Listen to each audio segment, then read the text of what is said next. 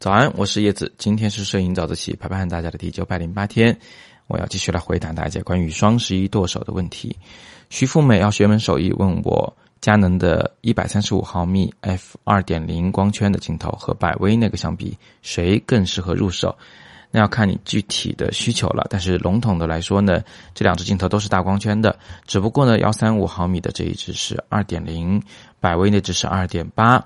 但是啊，百威有一个很致命的优势，就是它呢能很近的进行对焦，从而把那一些小物体拍得很大，它的放大倍率很大。所以呢，百威比幺三五这一支要多一个微距功能。总的来说，我觉得百威更划算，毕竟它的应用范围要广一些。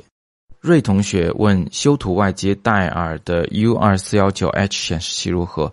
这是一个比较入门级的显示器，呃，好在它的这个色域空间是能达到百分之九十九的 sRGB，但是我依然觉得它的屏级只能到一个可以买的地步啊，谈不上专业显示器。你不要指望它的效果到底有多好。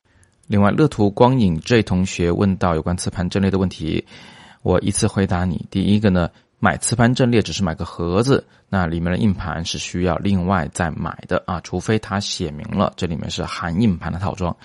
那么硬盘的型号呢，我们一般会选择西数的红盘，原因是它的启动电压比较低，转速也没那么快，所以它的啊可持续的正常运转的时间会更长一些，更可靠一点。那各个品牌的磁盘阵列基本上都要使用三点五寸的硬盘的规格。呃，三点五寸就是那种大的，用在台式机里面的台式电脑里的那种硬盘的尺寸。至于 j a b o 这个品牌的五 D 三和五 D 两个型号磁盘阵列盒的区别呢，五 D 三是使用的我们叫 Type C 的接口啊，就是那种扁扁的椭圆形的小 USB 接口。那同时它还有雷电口，它的传输速度会快，但是前提是你的电脑要支持这两种接口才行。如果你的电脑不支持，就应该买五 D。那因为它的传输接口就是普通的 USB 接口。那如果你觉得 Jabra 品牌实在是有点贵，我有两个选择给你啊。第一个是直接上亚马逊的 App，然后找到海外购这个选项来购买美国直邮的 Jabra，能便宜到国内的一半左右。那另外呢，如果你还是想要更便宜，可以考虑国产的 Oracle 品牌的磁盘阵列，两盘位或五盘位都可以。Oracle 的磁盘阵列盒才有几百块钱。银湖同学问到买三脚架的问题，如果你预算一般的话，可以考虑百诺牌的三脚架。但是百诺里边最便宜的那几款呢，好像口碑不是特别好，容易坏啊。但是它贵的那些并没有什么问题。那如果你预算非常充足的话呢，可以买捷信的三脚架，这是三脚架里最鼎鼎有名的品牌了。在材质上，如果你预算一般，可以买铝合金。啊，预算比较充足，可以买碳纤维。你还要留意一下三脚架的总长度和收纳长度。总长度高于你的身高就已经完全没有意义了，因为你不太可能是踮着脚去拍照的。而收纳长度，就是它折叠起来以后的那个长度呢，要小于你的行李箱尺寸，否则的话啊，一旦机场不允许你把三脚架带上飞机，你就需要托运，又放不进你的行李箱，那就非常尴尬了。银狐同学还问到云台是否是必须的？是必须的，它是连接相机和三脚架的必要的构件。但是大部分三脚架在卖的时候卖的你就是脚架和云台套装，啊，以防你买了脚架，结果发现相机装不上去。只在极少部分情况下是需要单独选购脚架和云台的。神仙鱼同学问到了用相机来拍视频的时候不好对焦的问题。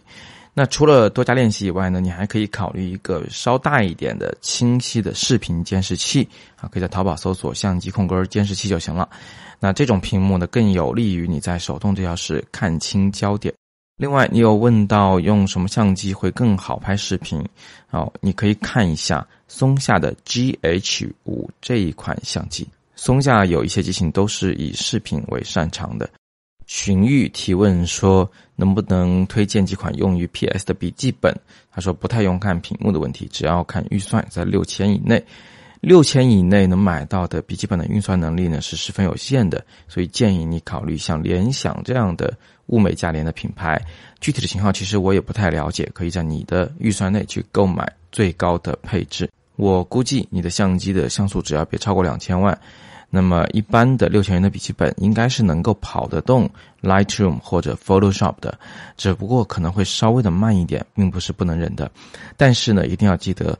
电脑必须要配备 Windows 十以上的系统，否则它没有办法安装最新版的 Lightroom 和 Photoshop，进而影响到你没有办法用这个 Lightroom 和 Photoshop 来打开比较新的型号的相机拍摄的 RAW 格式的照片。